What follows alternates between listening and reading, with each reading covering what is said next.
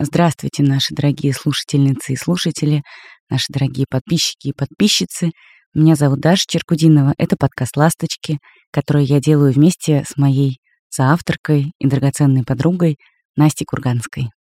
В подкасте «Ласточки» мы с Настей встречаемся с разными людьми, исследователями, историками, журналистами, расследователями, писателями, активистами, художниками, антропологами, в общем, со всеми теми людьми, которые много думают о современности, о прошлом и о будущем.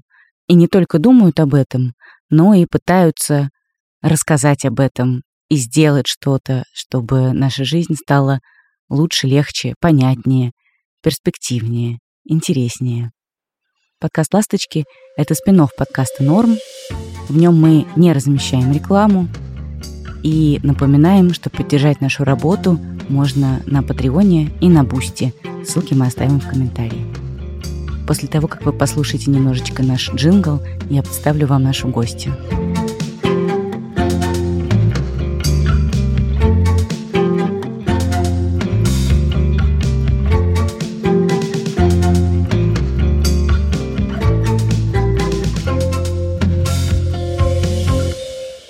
Мы очень рады, что сегодня к нам в гости пришла Ленор Горалик, писательница, поэтесса, человек, который нарисовал уморительные, ироничные, точные и иногда немножко грустные комиксы про зайца ПЦ и его воображаемых друзей. Кроме того, Ленор — великолепный маркетолог, исследователь моды и просто невероятный человек огромного таланта, энергии, жизненной силы и мудрости. Мы поговорили с Ленор о том, как с начала войны она занимается антивоенной деятельностью, о ее антивоенных проектах, о ее новом романе «Бубо» и о том, как она чувствует себя и живет сейчас.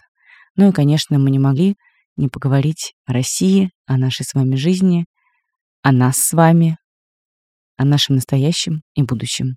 Это подкаст «Ласточки». Подписывайтесь на нас, ставьте оценки и слушайте нашу беседу с Ленор Горалик.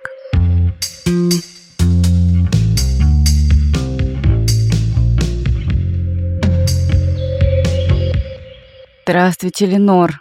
Вчера, когда готовилась к интервью, попыталась посчитать количество проектов, которыми вы занимаетесь. Я сейчас вот перечислю то, что я нашла, поняла, то, о чем я знаю а вы меня поправите или там что-то добавите и про что-то расскажете. Значит, вы делаете издание РОР, это альманах антивоенный, который выходит раз в два месяца, в котором собраны тексты поэтические, проза, музыка, картины на антивоенную тему. У вас есть проект «Новости 26», это телеграм-канал и подкаст, в котором вы очень простым, понятным и таким очень человечным, классным языком разговариваете с подростками о том, что случилось, пересказываете им новости. У вас недавно вышел новый роман «Бобо», тоже антивоенное высказывание. Вы даете консультации по маркетингу для НКО и бюджетных организаций, которые тоже связаны, естественно, сейчас все связаны с э, всякими антивоенными делами, инициативами. И еще вы волонтерите в проекте «Волонтер 68». Я ничего не забыла, не упустила. Спасибо вам большое. Ну, еще я пробона работаю с разными НКО, не только с теми, которые занимаются сугубо антивоенной деятельностью, но и с ними довольно много, и с разными украинскими проектами, которым нужна помощь и поддержка всякая. Ну да. А скажите, пожалуйста, вот из этих антивоенных проектов, какой у вас больше всего занимает времени? Или, может быть, чем вам ближе всего заниматься из них? Наверное, самый объемный – это РОР, потому что мы выпускаем номер раз в два месяца. В номере у нас до 200 публикаций на русском, плюс мы выпускаем английскую версию, плюс все время выходят версии на других языках. У нас выходит французский, итальянский, японский, польский. Сейчас, может быть, начнет выходить сербский и греческий. Это великие люди-переводчики приходят к нам и говорят, что они хотят делать номер. Но я должна сказать, что на мне только отбор материалов, переписка с авторами и какая-то маленькая помощь команде. Все делает команда, мы все волонтеры, так что основное ложится на их плечи, не на моим. Постоянная работа, кроме РОР, это «Новости 26», Мы выпускаем материалы каждый день. Со мной работает наша прекрасная Женя, которая эти материалы текстовые пишет, потом мы вместе их редактируем. И каждое воскресенье я записываю подкаст про пять главных новостей недели. Вот это, наверное, то, что по ежедневному объему сопоставимо с РОАР, при этом зарабатываю себе на жизнь, как все. Я работаю, пытаюсь писать книжки и делать картинки какие-то. Ну, в общем, что-то делать. Но это очень хорошо, когда много работы, плохо, когда мало работы. Совершенно с вами в этом согласна. Восхищаюсь тем, как вы все это успеваете и делаете, и как здорово это получается. Спасибо огромное, но я хочу сказать очень важную вещь. У этого есть изнанка.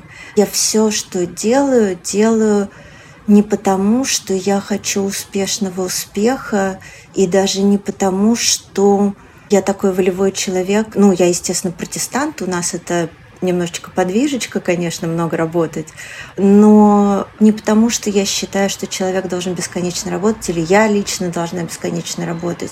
У меня есть причины не останавливаться, и когда я не работаю, мне просто плохо я работаю так много, потому что мне так лучше, чем наоборот. Это не воля, дисциплина, стремление к успеху, установки. Это выбор из двух зол, и это зло лучше, чем другое зло. Никакой гламуризации на этом месте. Как для вас эмоционально прошли эти полтора года? Вы так много занимаетесь антивоенной работой, и действительно ежедневно, еженедельно, как вы сказали. Как это влияет на вас? Гораздо лучше, чем на людей, которые действительно находятся в чреве войны. Гораздо лучше, чем на людей, которым пришлось бежать, бросив дом. Гораздо лучше, чем на тех, кому пришлось срочно уезжать в эмиграцию. Я думаю, что мои дела очень хороши. Если на этом фоне говорить про меня, мои полтора года прошли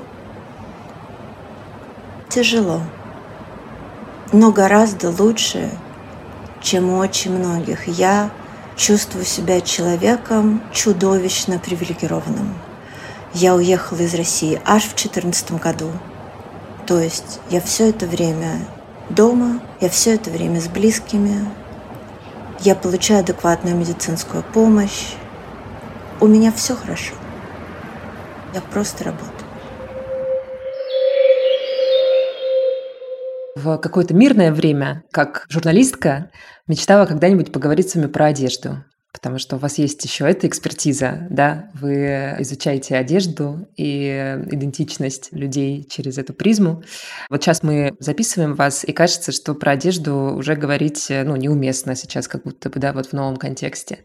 Вы находите смыслы в не антивоенной работе и не антивоенной деятельности? Как сейчас вы относитесь к этим своим экспертизам? Ну, во-первых, у меня есть моя работа маркетологом, совершенно обыкновенная, повседневная.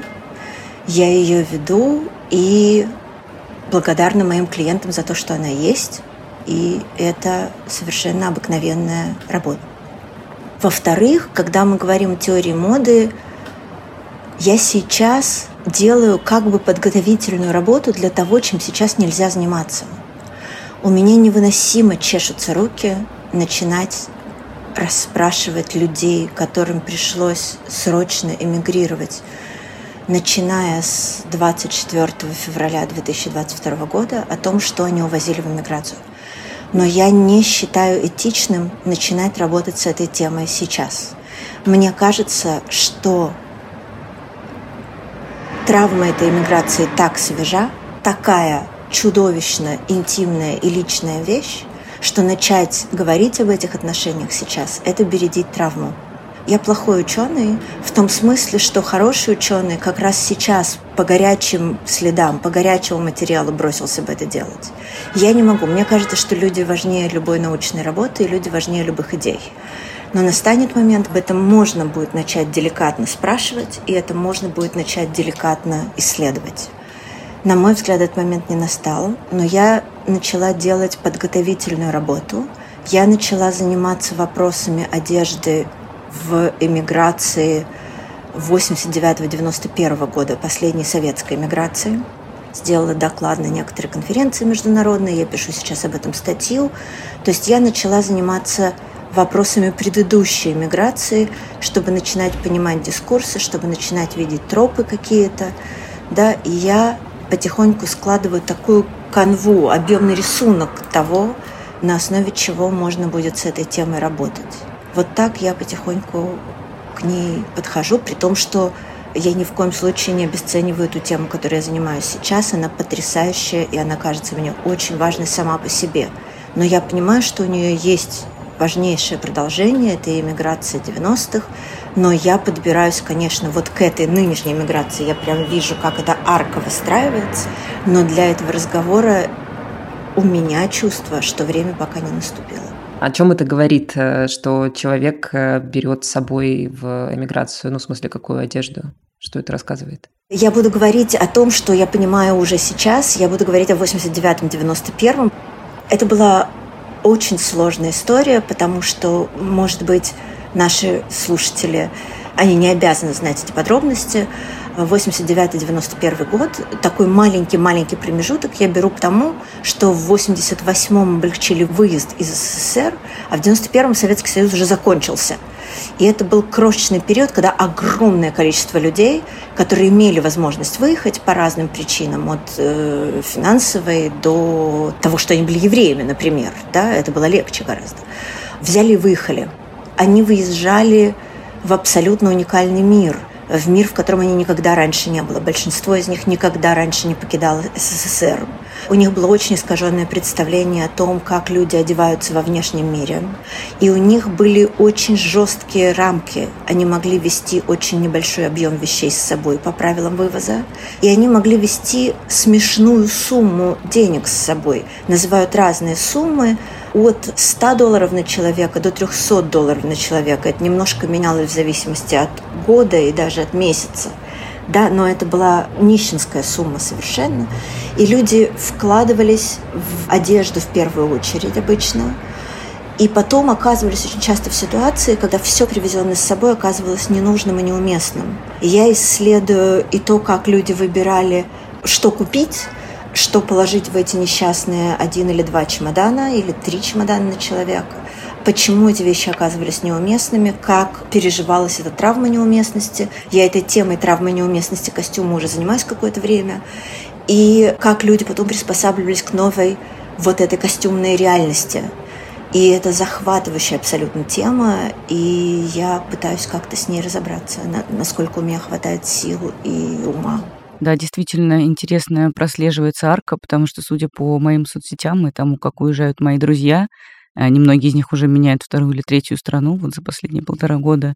Я вижу, как э, уменьшается количество чемоданов, которые они берут с собой, и как они начинают на каждом новом месте раздавать все больше и больше вещей. Это очень эмоциональная тема, и ровно в этом смысле она меня, конечно, так трогает, потому что мы уезжали в 89 году, Мои родители никогда не были за границей. У нас было это денежное ограничение. И мы брали с собой вещи, часть из которых служит до сих пор, часть из которых никогда не пригодилась, часть из которых была страшно неуместной. Все это касается меня лично, мне было 14 лет. И, конечно, меня это очень сильно волнует. Вы ведь занимались в том числе разговорами с эмигрировавшими или эмигрирующими в данный момент людьми. «Исход 22» называется этот проект, да? Что вы поняли про эту эмиграцию 22 и 23 года из этих разговоров? Какие выводы сделали? 10 марта 22 года я поехала по маршруту Тбилиси, Ереван, Стамбул и Израиль. Четыре таких больших точки срочной эмиграции. Разговаривать с людьми про их эмиграцию. Это был тоже очень эмоциональный проект, конечно, невероятно тяжелый. Я думаю, в первую очередь для моих собеседников, которым я страшно благодарна за то, что они согласились участвовать. И для меня, конечно, очень непростой. Говорить, что я узнала об этих людях, будет неправильно. Ничего нельзя узнать о людях за два часа встречи. Я поговорила, наверное, с двумястами людьми. Я очень много плакала. многие из них плакали вместе со мной, потому что это был ужасный период и ужасный момент, и это все было очень тяжело. Я не вправе говорить, что я что-нибудь узнала или поняла, но я собрала такие маленькие записочки. Может быть, кто-нибудь, кто когда-нибудь будет их читать, что-нибудь узнает и поймет.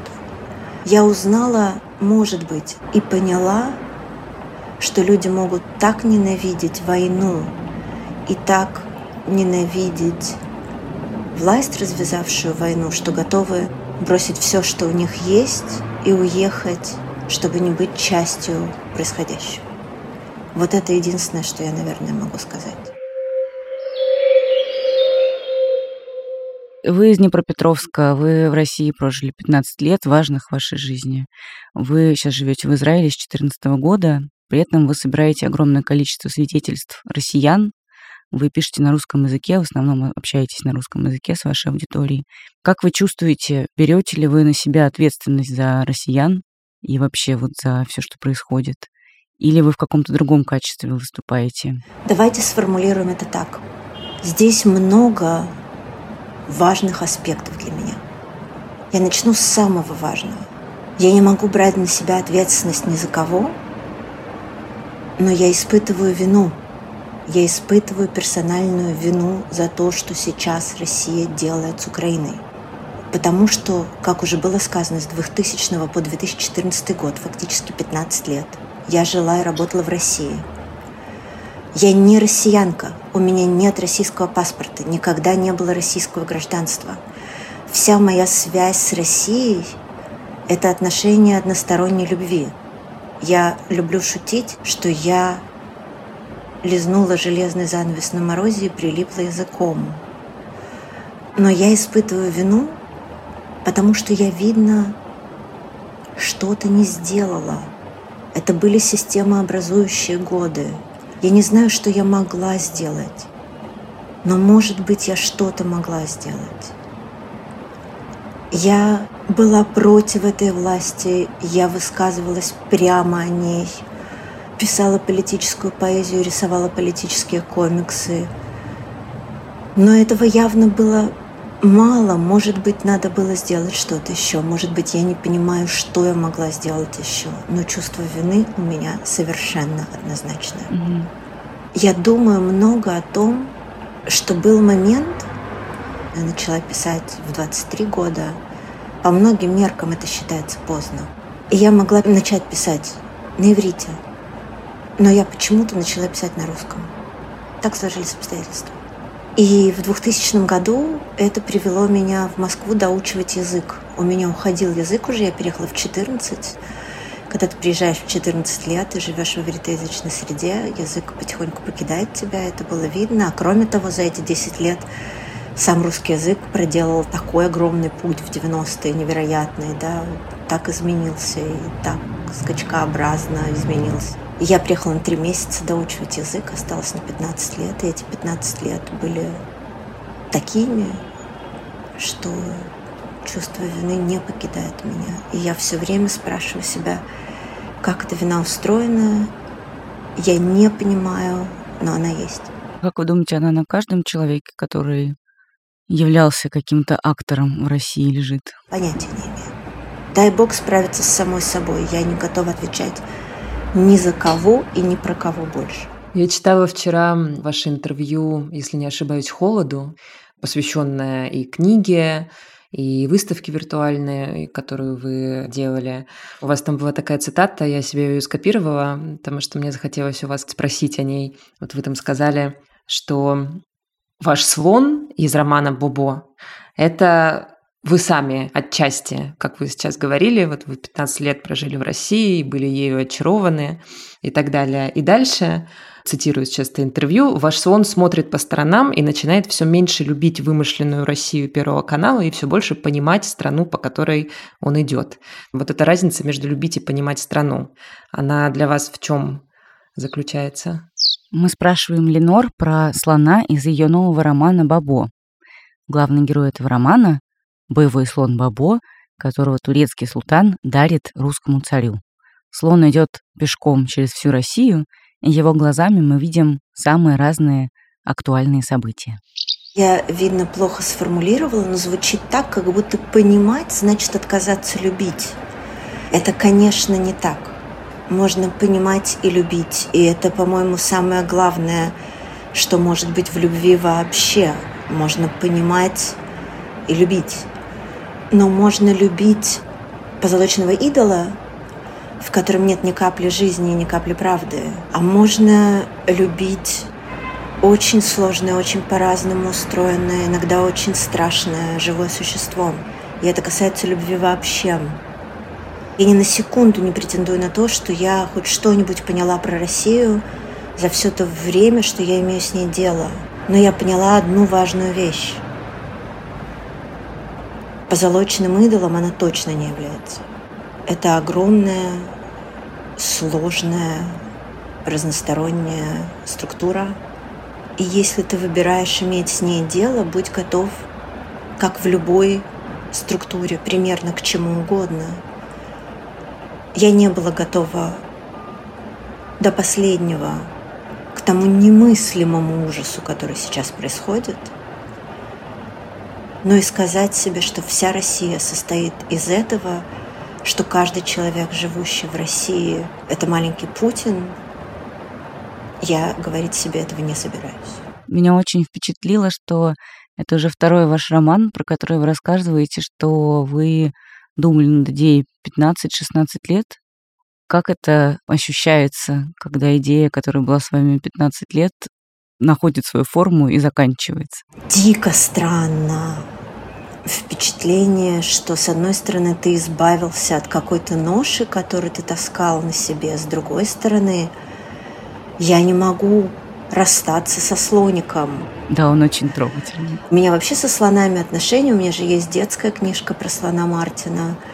Я просто люблю слоников, и Бабо прям не отпускает меня не в смысле, что не дай бог там продолжение, то все, но просто мне нравится, что у меня есть слоник – он мне важен. Я как-то продолжаю с ним жить мысленно. Иногда с ним разговариваю. Но что я избавилась от этой книжки, я совершенно счастлива. Не могла уже больше.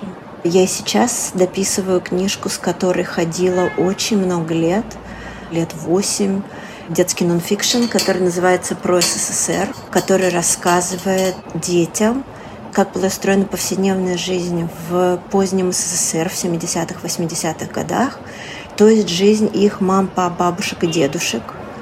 Потому что мне кажется, что это важно понимать для того, чтобы иметь какое-то связующее звено. Ну и вообще важно понимать, что она была устроена совсем не так, как льют им сейчас в ушки. СССР не было ни прекрасной страной, ни великой страной, ни вообще каким-то чудом на земле. Это было довольно страшное место. И хорошо бы это представлять себе и видеть. И чем больше сейчас пропаганда пытается рассказывать о чудесах СССР, тем важнее, мне кажется, чтобы была какая-то точка, в которую можно посмотреть и представить себе, что происходило на самом деле. При этом в каждой главке они все называются про что-нибудь в диапазоне от про партию до про игры и игрушки. Там 25 главок, они все очень разные.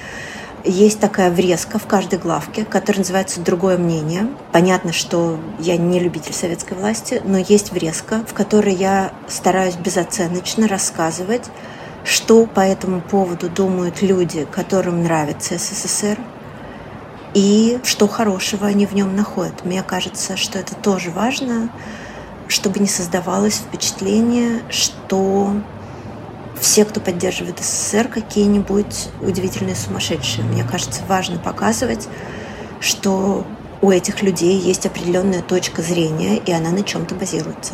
Да, это очень интересно и действительно очень полезный труд, потому что мне кажется, что я только сейчас, только в связи с войной, со всеми событиями, вообще со всем, что происходит, и как работает наша пропаганда, и как мои старшие родственники реагируют на все, поняла, насколько для них были тревожные годы холодной войны, и как сильно у них заложилось какое-то понимание, мироощущение и какой-то взгляд на жизнь, в те годы, а ну, для меня это просто же как байки звучат, потому что я человек, который в конце 80-х родился, и дискурс 90-х, конечно, совсем по-другому рассказывал историю про холодную войну.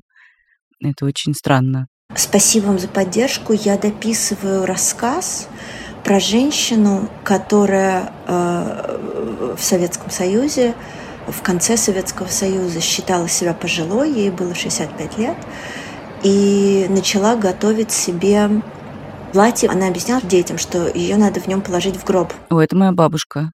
Один в один. Мне подарила эту идею моя коллега, я придумала рассказ про то, как она готовит это платье в 88-89 году, потому что она боится ядерной войны. И она говорит, что она не переживет, а дети, может быть, переживут, ее надо похоронить, и она со временем успокаивается. Она переживает 90-е, дети нормально устраиваются, не переживает. И она опять начинает его готовить сейчас. Потому что вот все это происходит. Ленор, вы выложили ваш роман в открытый доступ, и в предисловии вы пишете, что сделали так, потому что опасались за безопасность людей, которые работают в издательстве, не хотели подвергать их риску. А что это решение значило для вас, как для писательницы? Вот что вы с ним потеряли, а что, может быть, приобрели? Я не приобретаю совсем ничего. Я лишаюсь пиар-поддержки, которую делает издательство полностью, публикации, интервью, припринтов, ну, в общем, все машины раскрутки книги, которую издательство делает, все рекламные поддержки. Но мне как-то нормально. У меня чувство, что мы со слоником в порядке, потому что важные мне люди, кажется, прочли все и сказали мне очень много добрых слов, и это было для меня главным. И не только знакомые, но и незнакомые люди написали мне очень много доброго, и это, по-моему, больше, чем с любой другой моей книгой, и меня просто переполняет тепло и благодарность, и это гораздо больше, чем я ожидала. Я вообще боялась, что из-за того, что выкладываю в открытый доступ, она как-то к читателю совсем не попадет – но какая-то жизнь у слоников вполне есть, и мне кажется, что все хорошо. Все гораздо лучше, чем я ожидала, и вообще, по-моему, все в порядке. Я тут должна сказать, что я опять в привилегированном положении. У меня есть работа, которая меня кормит, да, и я очень благодарна за нее моим клиентам. И это позволяет мне, например, не заботиться о том, принесет ли что-то книга. И это очень освобождает. Ну, то есть я пользуюсь этой привилегией здесь, да, и не пытаюсь на книге заработать, и могу себе это позволить, и это очень здорово. Думаю, вам, конечно, каждый день, наверное, задают такой вопрос, но все таки не могу не спросить, как вы сочетаете гармонично две вот эти ипостаси? Творческий человек, который делает что-то по вдохновению, и человек, который должен работать, чтобы зарабатывать деньги на, может быть, не такой творческой работе. Мне кажется, что это такой конфликт, перед которым многие пасуют. Для многих это актуальный вопрос. У меня есть два ответа, исключающие друг друга. Один ответ они не противоречивы, потому что у меня такая профессия. Тот тип маркетинга, которым я занимаюсь, это про людей – это про лучше рассказывать людям о хороших вещах, об интересных вещах, об осмысленных вещах. У меня есть еще одна привилегия, я могу позволить себе выбирать клиентов. Я выбираю очень тщательно, прямо очень старательно, по крайней мере, я могу выбирать в последние годы, какие-то осмысленные вещи. И давайте сформулируем так, которые не делают говно. По крайней мере, я смело могу сказать, я ни разу не согласилась на работу ни с одной госорганизацией. И для меня маркетинг – это интересно рассказывать людям про осмысленные услуги, осмысленные продукты, про какие-то клевые вещи. Это может быть ритейл-компания, которая занимается обыкновенными продажами хорошего продукта. Это может быть медиа, это может быть что-нибудь еще. Но в целом тот тип маркетинга, которым я занимаюсь, это оно. То есть это не то чтобы радикальное переключение с делания чего-нибудь неинтересного, неприятного на писание книг. Меня захватывает вполне моя маркетинговая работа. Она интересная, она высокоуровневая, она требует интеллектуального усилия. Мне приятны мои клиенты. Я не перехожу из бессмысленного и противного мне в дело моей жизни. Да? Я как-то нормально себя чувствую в течение всего дня. Есть ответ, который противоречит этому. Я никак это гармонично не сочетаю, мне ужасно тяжело, потому что времени ограниченное количество. Я встаю в 4.30 утра, и я начинаю день с разбора почты. В первую очередь, самый большой кусок времени – это Роровская почта, где я читаю новые материалы, отвечаю авторам, разбираю редактуру с авторами, редактурой занимаются редакторы, с авторами мы шлифуем тексты, мы что-то выбираем в подборке и так далее, такие вещи. Сколько вам приходит писем таких? Извините, что перебила. Это зависит от того, на какой мы фазе номера, от 10 до 50 в день. И я сажусь писать. И на тексты у меня есть где-то 2 часа в день. Вечером я могу заниматься картинками, я уже не могу писать, когда у меня заканчивается рабочий день, там часов в 7 вечера. Но я могу рисовать или делать что-то руками, делать какие-то объекты руками. И это тоже еще где-то два часа. И у меня есть один выходной в неделю, это суббота, когда я могу заниматься текстами и картинками. Это очень мало, и я лезу на стенку от того, как это мало. Мне страшно не хватает. Но все остальное время съедается вот теми проектами, о которых мы говорили, и моей коммерческой работой.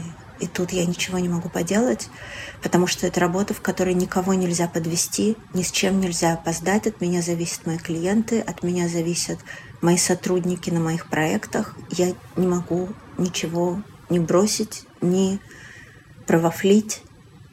И в этом смысле они сочетаются очень плохо. Времени и сил мало. Это звучит как э, режим, в котором нужно очень-очень много творческого ресурса, идей и вообще вот этого интеллектуального вовлечения. Как вам хватает этого творческого ресурса на все? В этом нет никакой моей заслуги. Мне повезло с мозгом. Он так устроен, ему интересно, он любопытный. Угу. Просто огромное везение. Мне очень много чего интересно, и меня прет. Все могло сложиться совсем иначе, но вот такая выпала фишка.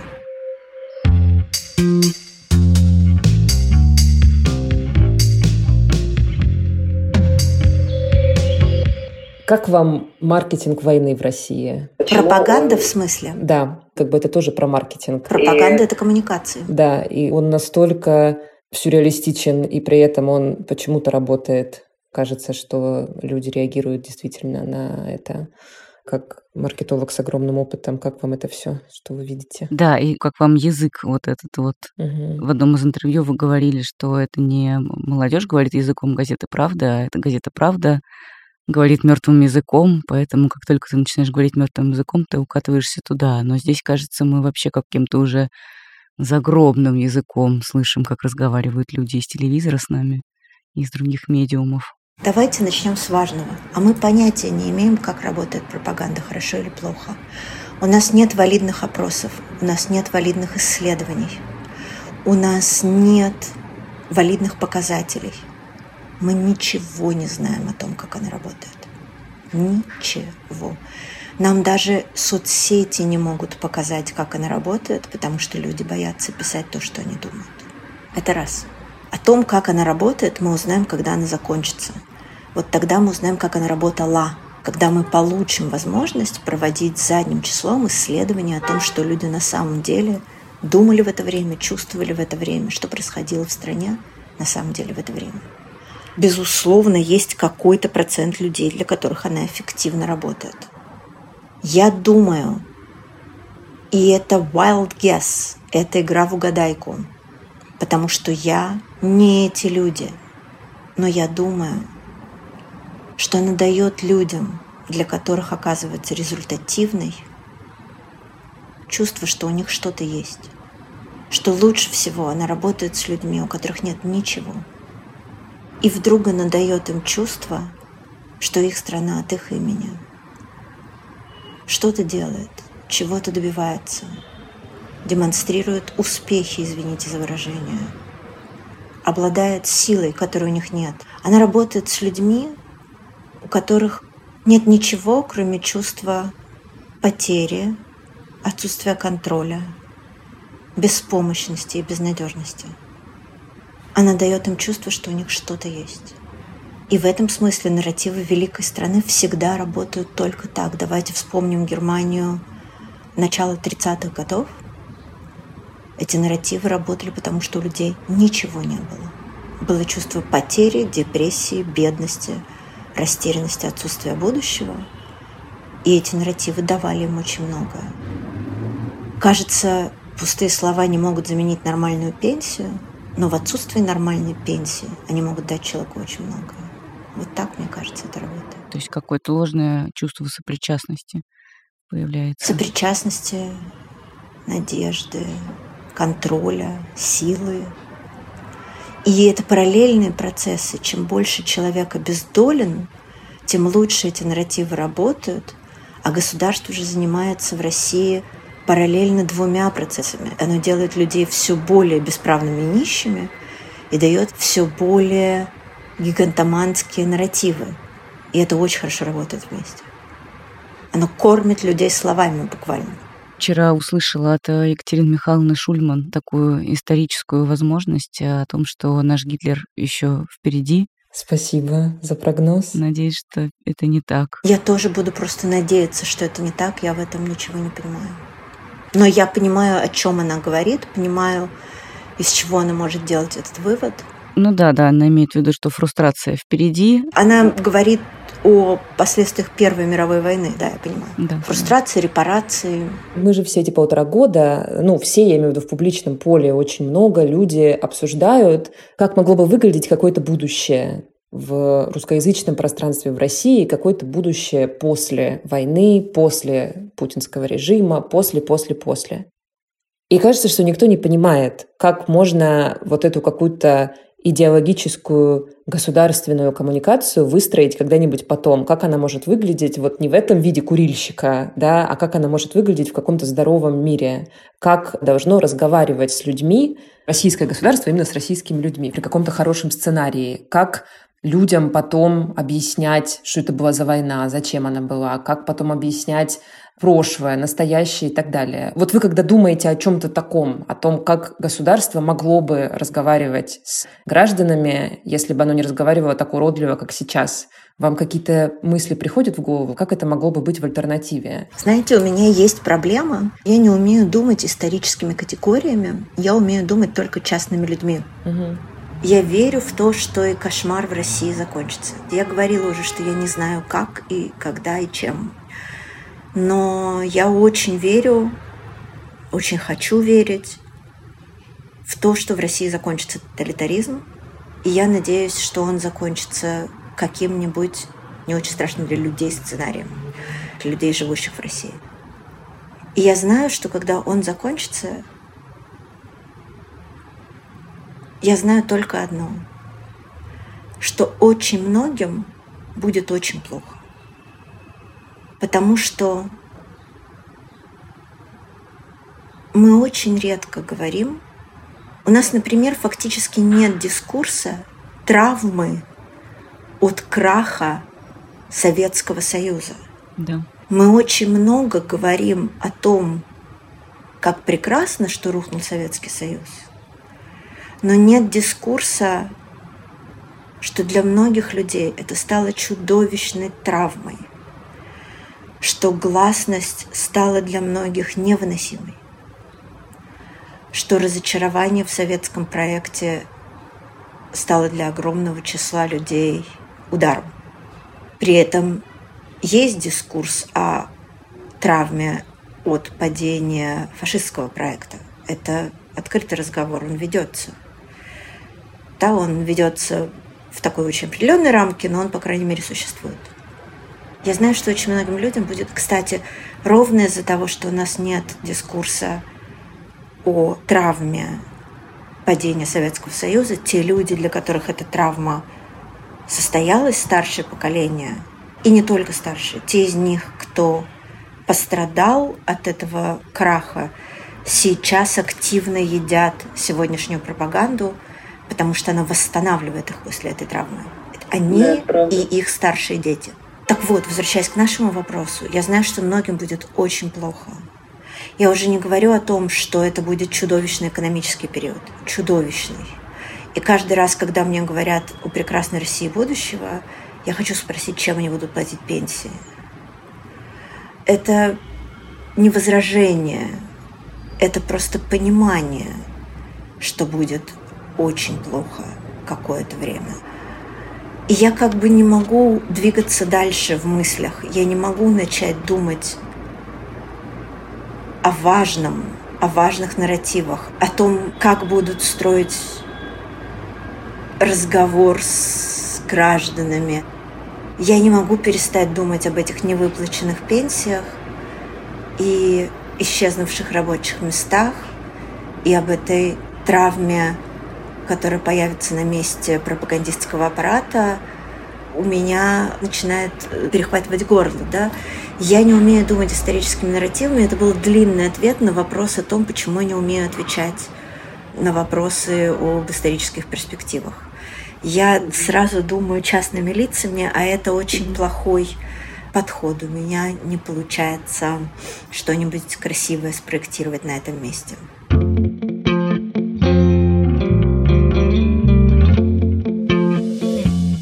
Скажите, пожалуйста, вы консультируете про Бона НКО, рассказываете им о маркетинге.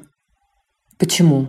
Какие проблемы у российских НКО? Почему им нужно рассказывать о маркетинге? Есть три причины. Первая причина. НКО, вот я сейчас готовилась к некоторой конференции, в которой, к сожалению, не смогла поучаствовать. Но я готовила там доклады, с которого сделаю статью, но поскольку не понимаю, где ее опубликовать, то просто выложу ее. Социальный проект как бренд, в который буду стараться объяснить, что социальный проект как бренд работает совершенно иначе, чем коммерческий.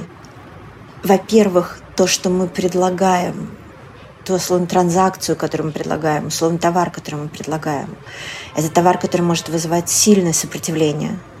Не все готовы слушать истории о больных детях, не все готовы спасать бродячих собак, не все готовы скидываться на медикаменты для пострадавших. Это очень специфический продукт. Это одна причина. Вторая причина – денег мало.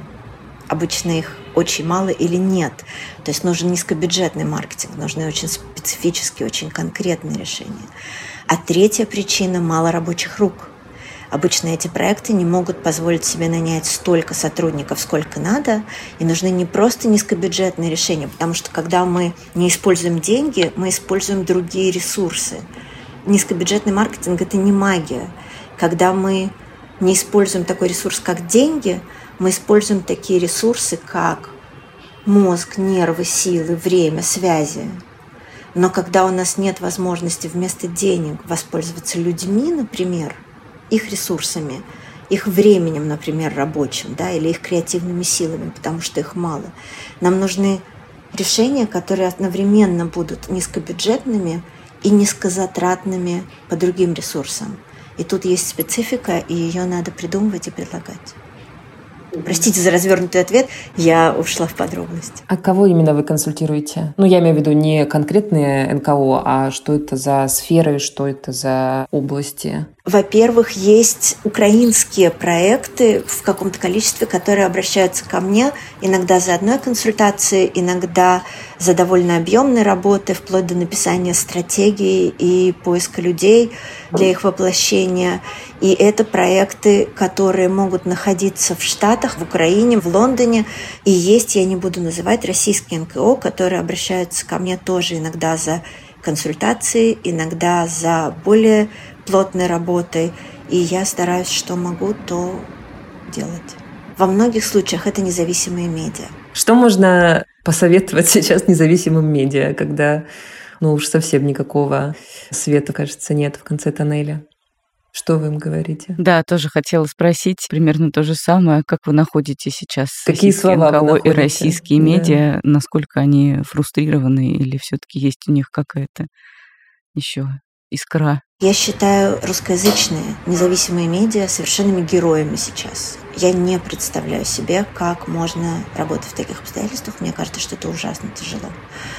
Первое, очень важное мое впечатление, это что когда медиа кооперируются, они добиваются большего – а второе, что мне хочется сказать, это что многие независимые медиа недоиспользуют, мне кажется, потенциал того, что называется UGC – User Generated Content, проектов, которые можно делать вместе со своими читателями. И это было бы очень круто. Мне кажется, что их аудитория очень им лояльна. И сотрудничество с ней, кооперация с ней в разных проектах могла бы давать прекрасные результаты. Вот этого, мне кажется, не хватает.